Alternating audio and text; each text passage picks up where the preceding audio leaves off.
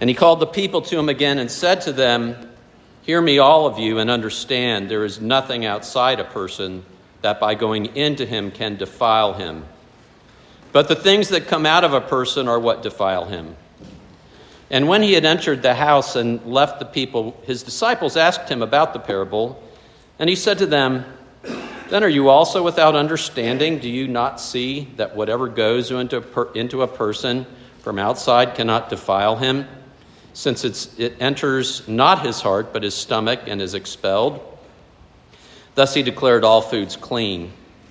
And he said, What comes out of a person is what defiles him, for from within, out of the heart of man come evil thoughts, sexual immorality, theft, murder, adultery, coveting, wickedness, deceit, sensuality, envy, slander, pride, foolishness.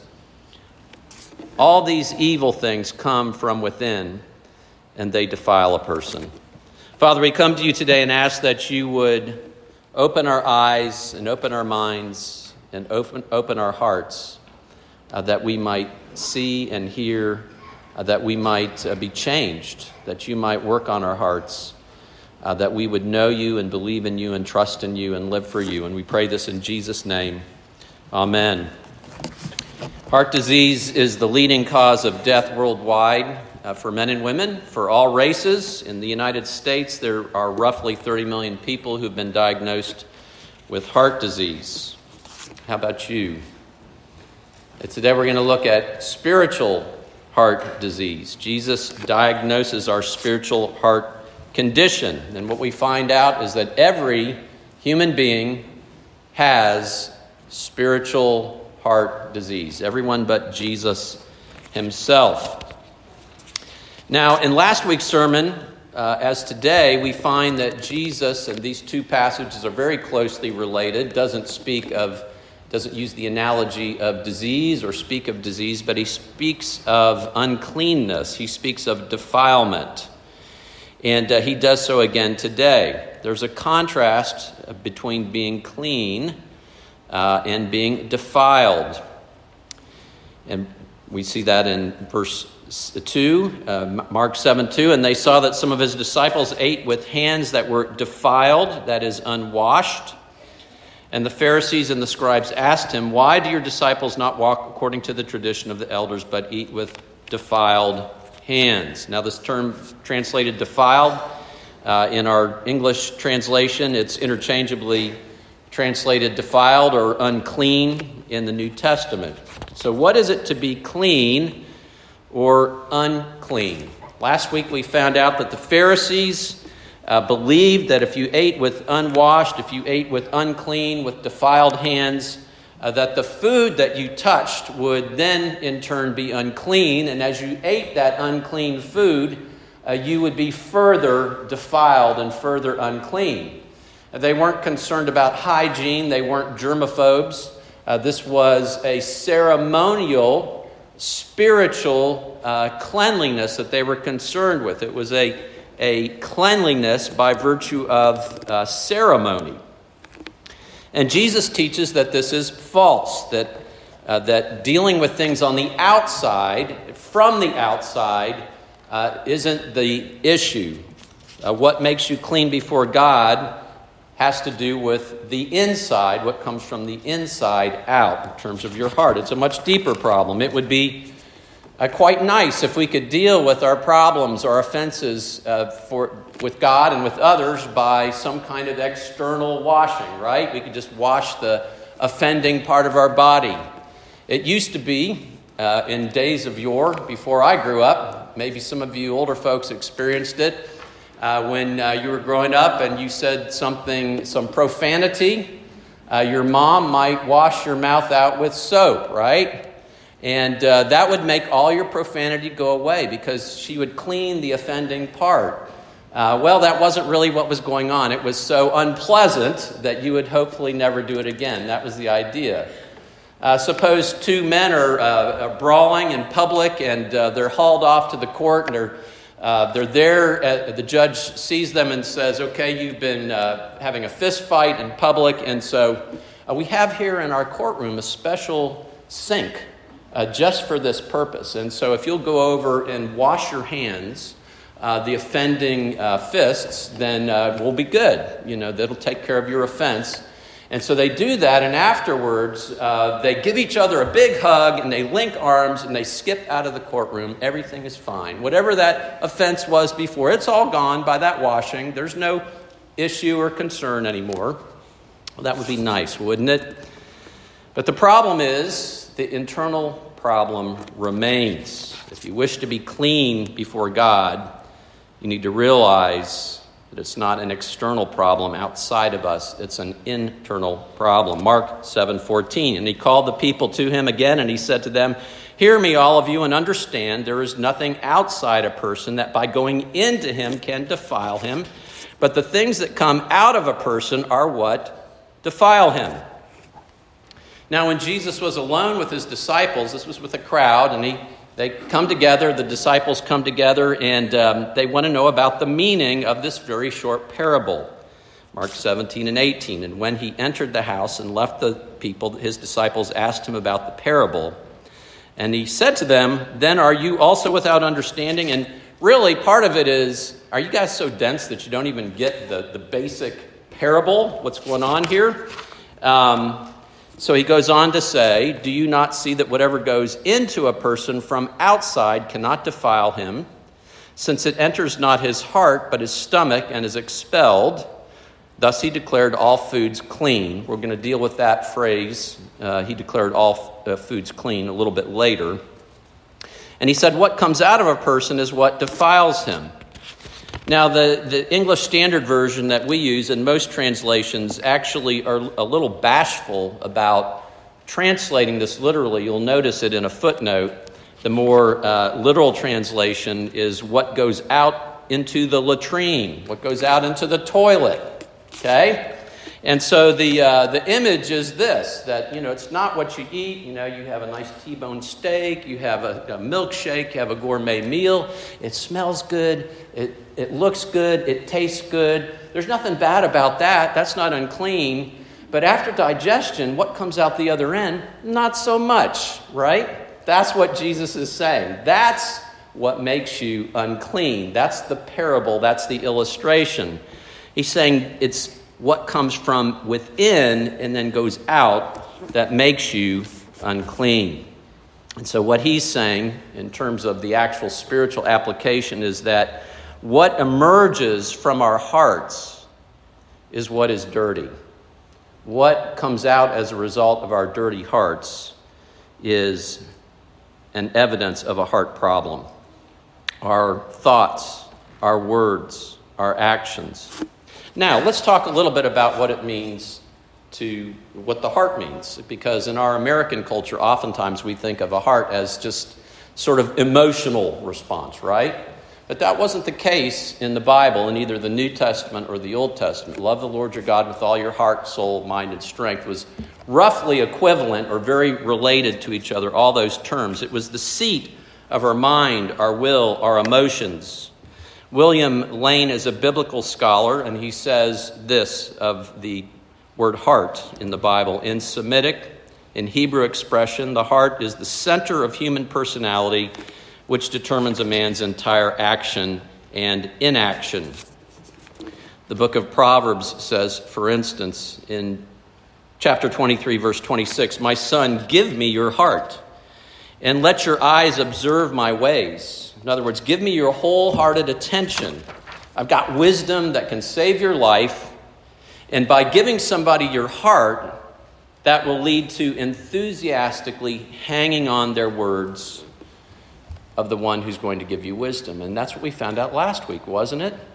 That what we do is we are to have our hearts set on the Lord. If our hearts are close to the Lord, we will have our hearts set on His Word. And Jesus said the problem with the Pharisees is, is what? Mark chapter 7, 6. This people honors me with their light, with their life, with their words, rather, but their heart is far from me. They followed man made tradition, not God's word. So, how's your heart? Some of you have spiritual heart, uh, physical heart conditions. What about your spiritual heart? Well, what Jesus Christ does in this passage, he takes out the spiritual uh, heart cath, MRI machine, echocardiogram, he looks at our blood pressure, he does the blood work, and then the analysis. Okay, doc, give me the bad news. He says, What comes out of a person is what defiles him. From within our, out of our heart, the, out of the heart of man come evil thoughts, sexual immorality, theft, murder, adultery, coveting, wickedness, deceit, sensuality, envy, slander, pride, foolishness. All of these things come from within and they defile a person. Does any of these things ever come out of your heart? If so, You've got a heart condition, you've got a heart problem. Let's talk a little bit about the specifics mentioned here. And uh, Jesus obviously is not being exhaustive here. Uh, and part of the way we know that is in the parallel passage in Matthew, there are some additional things listed.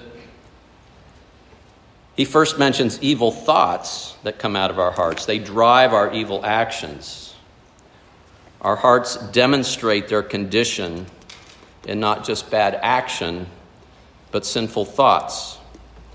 And then he goes into actual sinful practice, sexual immorality. It's a broad term meaning any uh, sexual activity outside of the husband wife relationship. And then he gives a specific adultery, of being unfaithful, the husband and wife being unfaithful is adultery. He refers to theft taking something that doesn't belong to you. He refers to murder, taking innocent life. And then he talks about our internal actions, specifically coveting, wanting what's not ours, wickedness, deceit, sensuality, envy, slander, pride. And we know even the things that we do externally have a heart component to them First, we read this in the Sermon on the Mount. Jesus said, You have heard that it was said to people long ago, Do not murder, and anyone who murders will be subject to judgment.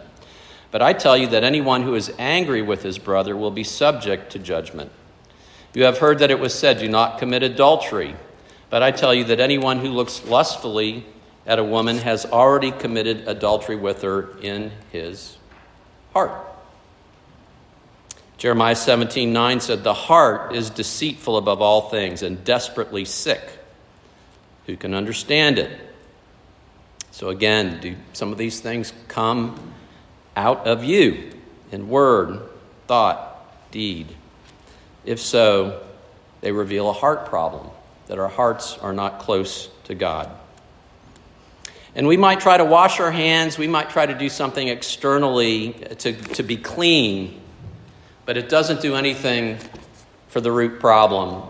Shakespeare's play Macbeth, Lady Macbeth, after having a hand in uh, killing King Dun- Duncan, says this With hands red with the king's blood, she says, a little water clears us of the deed.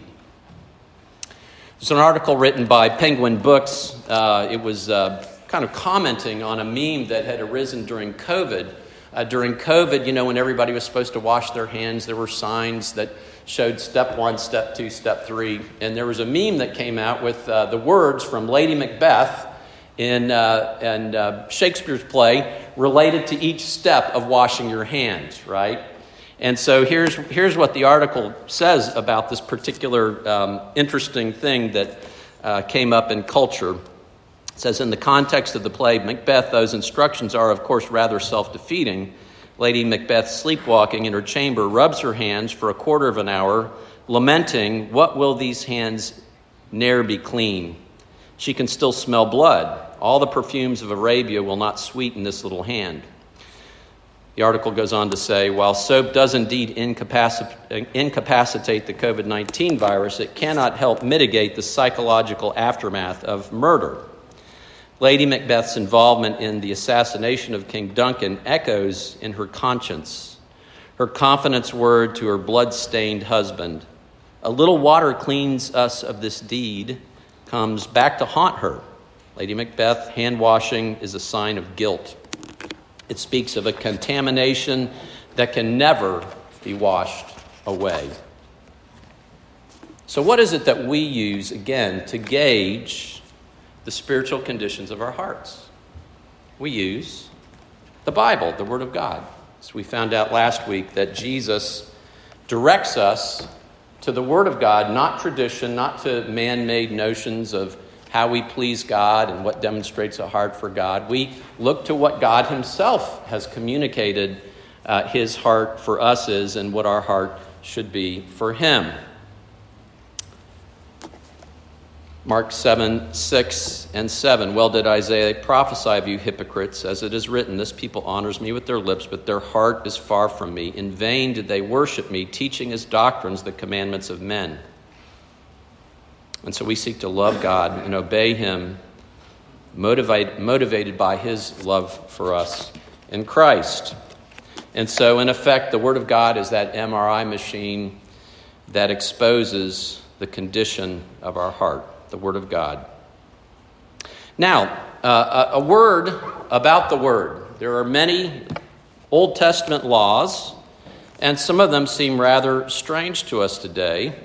Uh, if you have read the Old Testament, you go kind of scratch your head. What am I supposed to do with this? And there are many today that, that will bring that up. For instance, Rachel Held Evans wrote a book a year of biblical womanhood, how liberated woman, how a liberated woman found herself sitting on her roof, covering her head, and calling her husband master. And so, ostensibly, she's just going about the year trying to live literally like all of the Old Testament and New Testament says a woman should live. But in reality, what she's essentially doing is saying, See how ridiculous this is?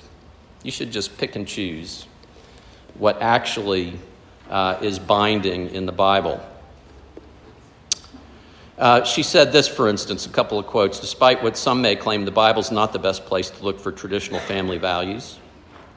She goes on to say, I kept digging, and as it turns out, Peter and Paul were putting a Christian spin on their readers, what their readers would have immediately recognized as the popular Greco Roman household codes. Eh, it's not the Word of God. It's just what was in society so let's talk about those Old Testament laws. Let's talk about what observant Jews might even follow today. And this is where we get back to that, that parenthetical statement in verse 19. And verse 19 says that Jesus, by this statement, declared all foods to be clean. So, how is this possible? There were Old Testament, what we would call kosher laws, right? So I go out and have a pulled pork sandwich. I can eat shellfish. Uh, and that isn't a demonstration of some problem with my heart before God. But in the Old Testament, that is what God commanded.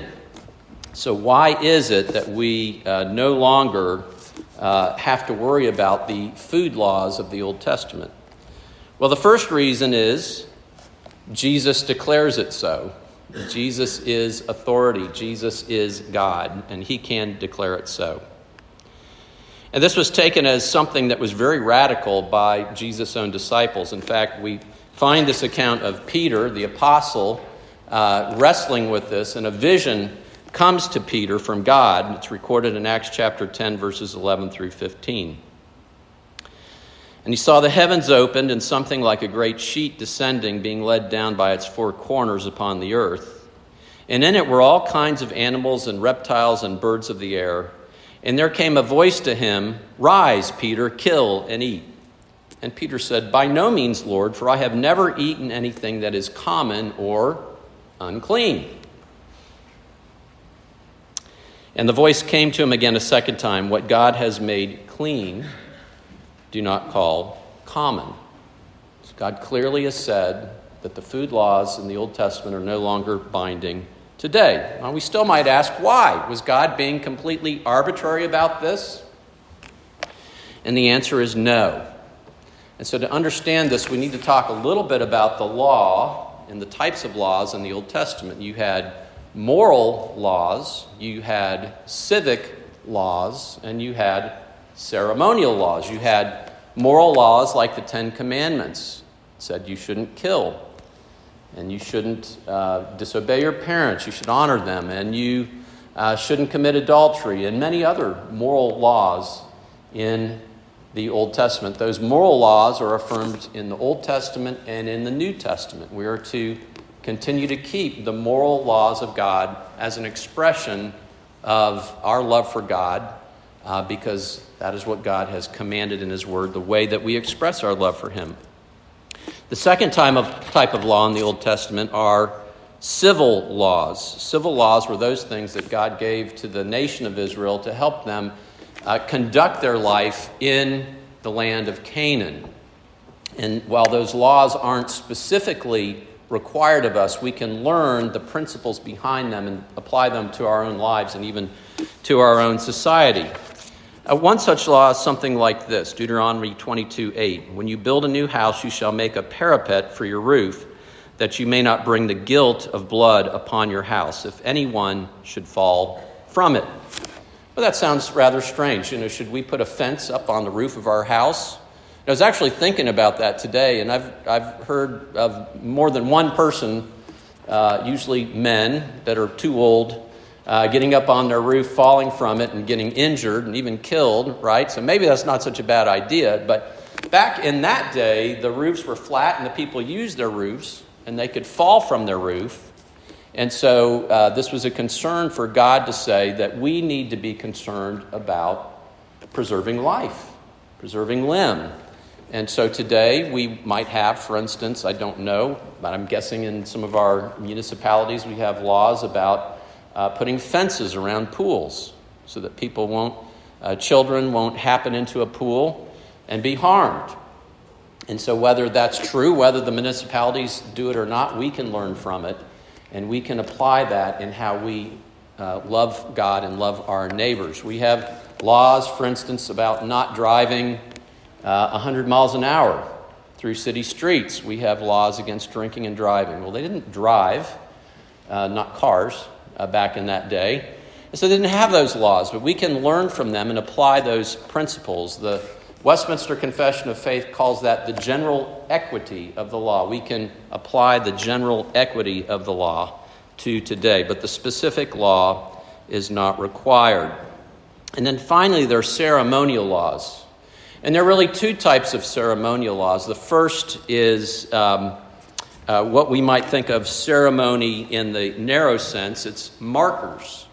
It marked out the nation of Israel and the people of God uh, and separated them in a physical way from the people around them. And there are many, many laws that did this. One, for instance, Leviticus 19:27 said, "Do not cut the hair at the sides of your head or clip the edges of your beard."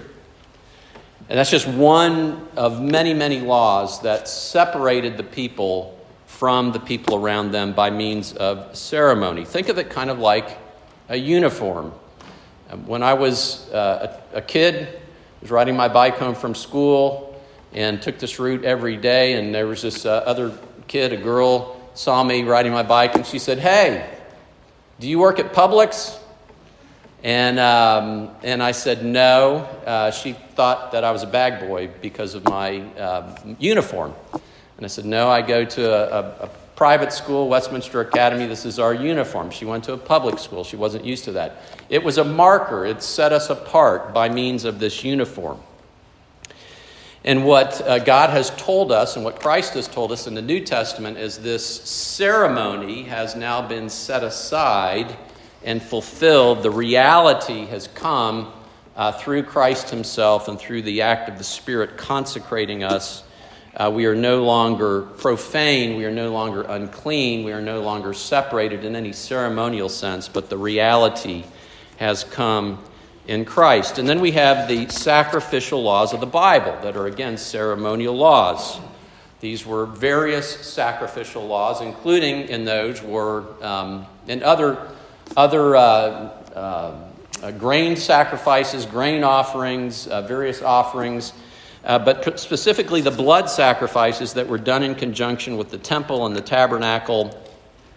And these were shadows and signs of the reality that Christ came to bring.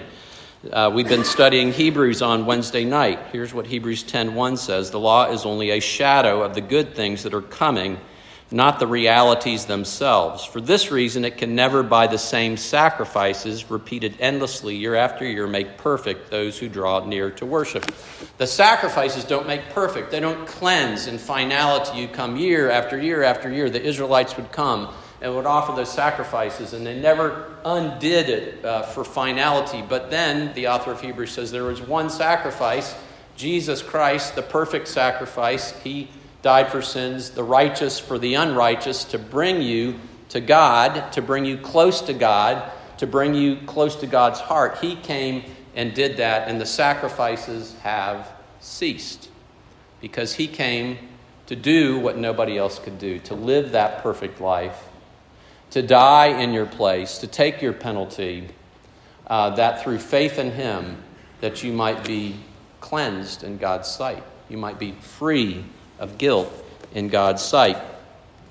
And then, as regarding the other ceremonial laws, the Bible says this in Colossians 2:17. These are a shadow of the things to come, but the substance belongs to Christ. So these laws are no longer used as an expression of how we draw near to God and follow Christ because they were a pointer to Jesus Christ himself, who gave us true heart cleansing. Now, if you're still with me, I go into some detail about this for a couple of reasons. One is so you know how to please God. So you know how to love God. So you know how to draw near to God as you read your entire Bible.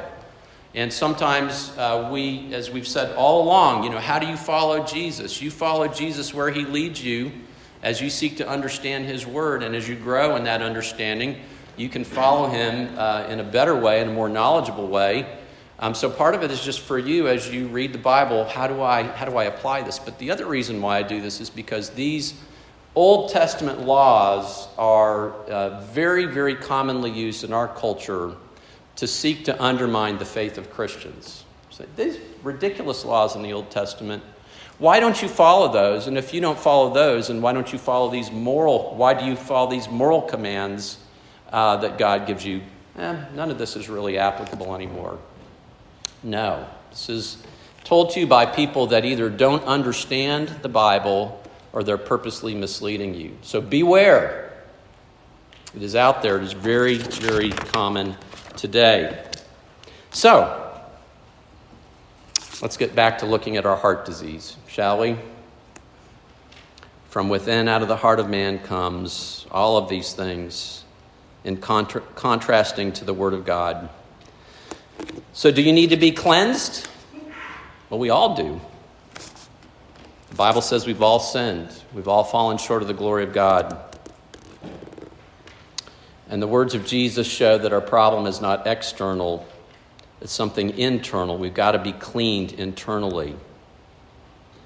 If the well is poisoned, it's going to continue pumping poison. So the reality is, is that we all suffer from this, don't we? So is our condition hopeless? You know, remember back to the comments about Lady Macbeth. A little water clears us of this deed. Come back to haunt her. Lady Macbeth washing her hands is a sign of guilt. And the comment by the article, it speaks of a contamination that can never be washed away. Can't wash away murder, can't wash away theft, can't wash away adultery. Is that true? What can wash away my sin? Nothing but the blood of Jesus, right? Here's what the Bible says about washing away our sin. Hebrews 10:19.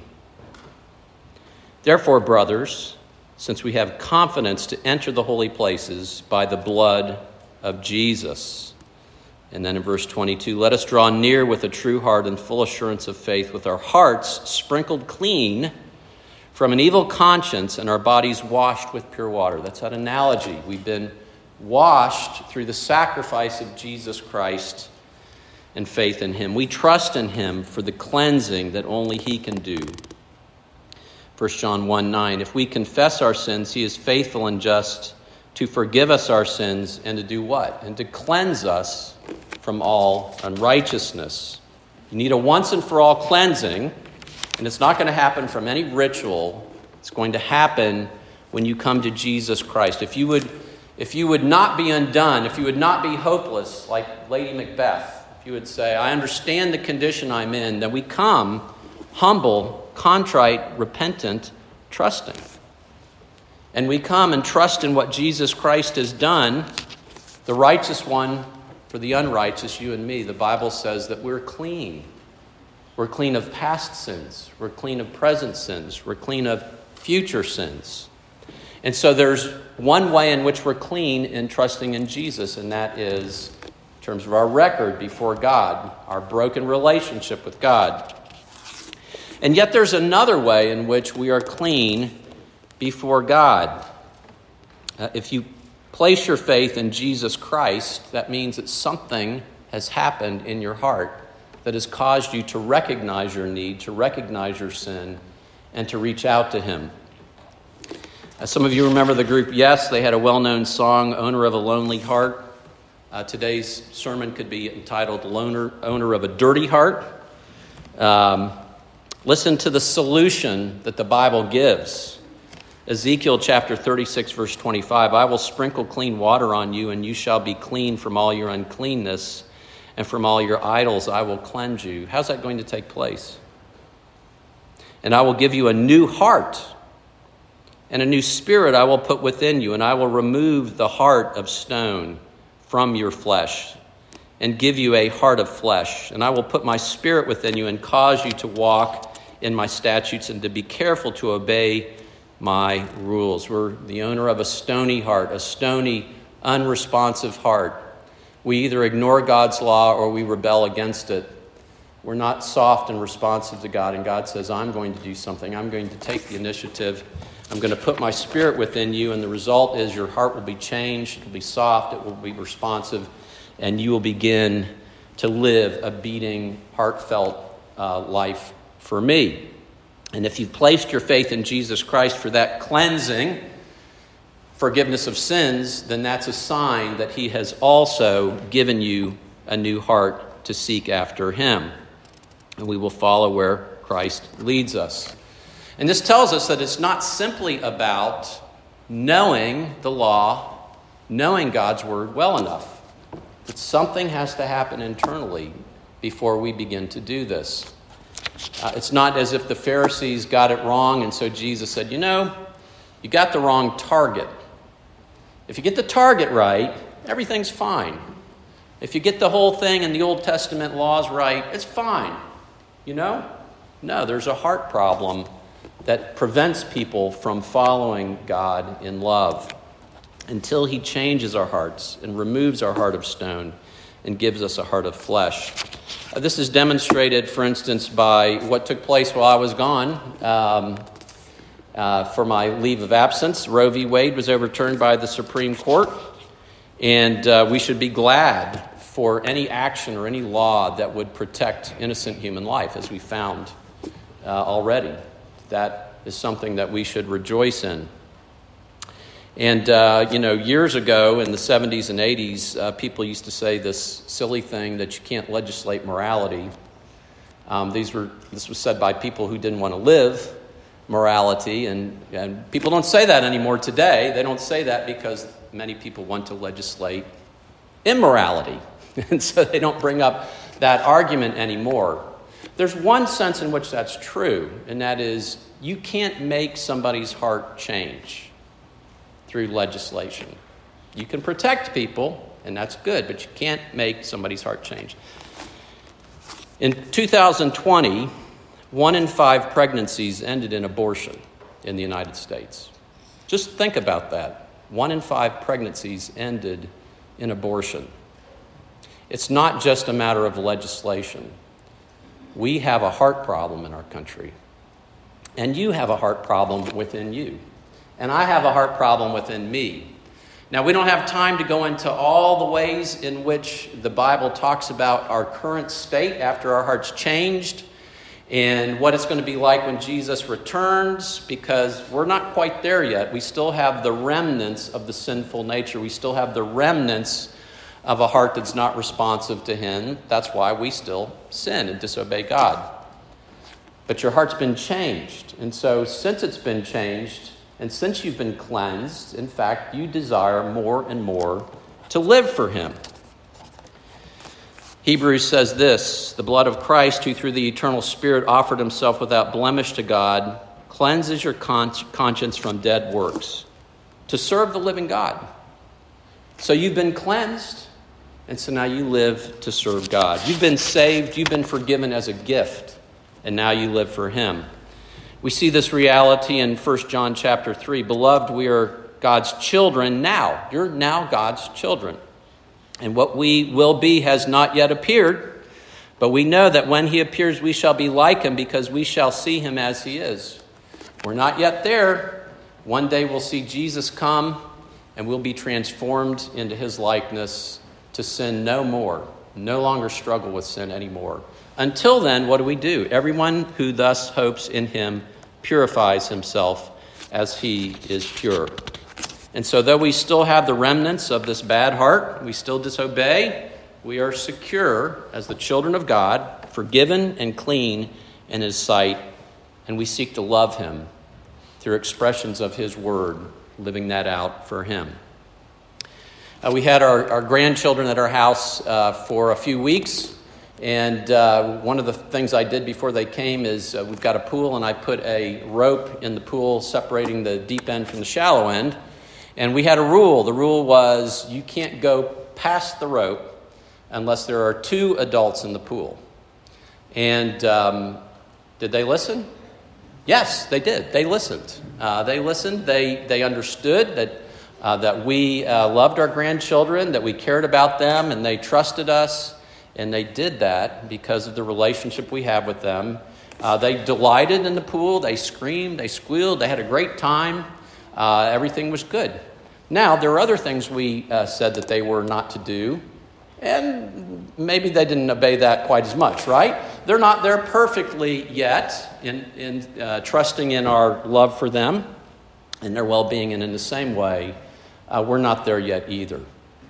But you can be confident that you have a Father who loves you, who cares for you, that sacrificed his own Son for you, that you would be clean in his sight. You can come before him boldly and at the same time admit there's more work to be done uh, I need to, I need to uh, come to Him with a humble and repentant heart uh, where I disobey and ask Him to work in those ways that I might more and more live for Him. Beloved, we are God's children now, and what we will be has not yet appeared. But we know that when He appears, we shall be like Him because we shall see Him as He is. And everyone who thus hopes in Him purifies himself as He is pure. And so let's continue to worship now uh, by singing of that deep love that the Father has for us. Let's stand and sing.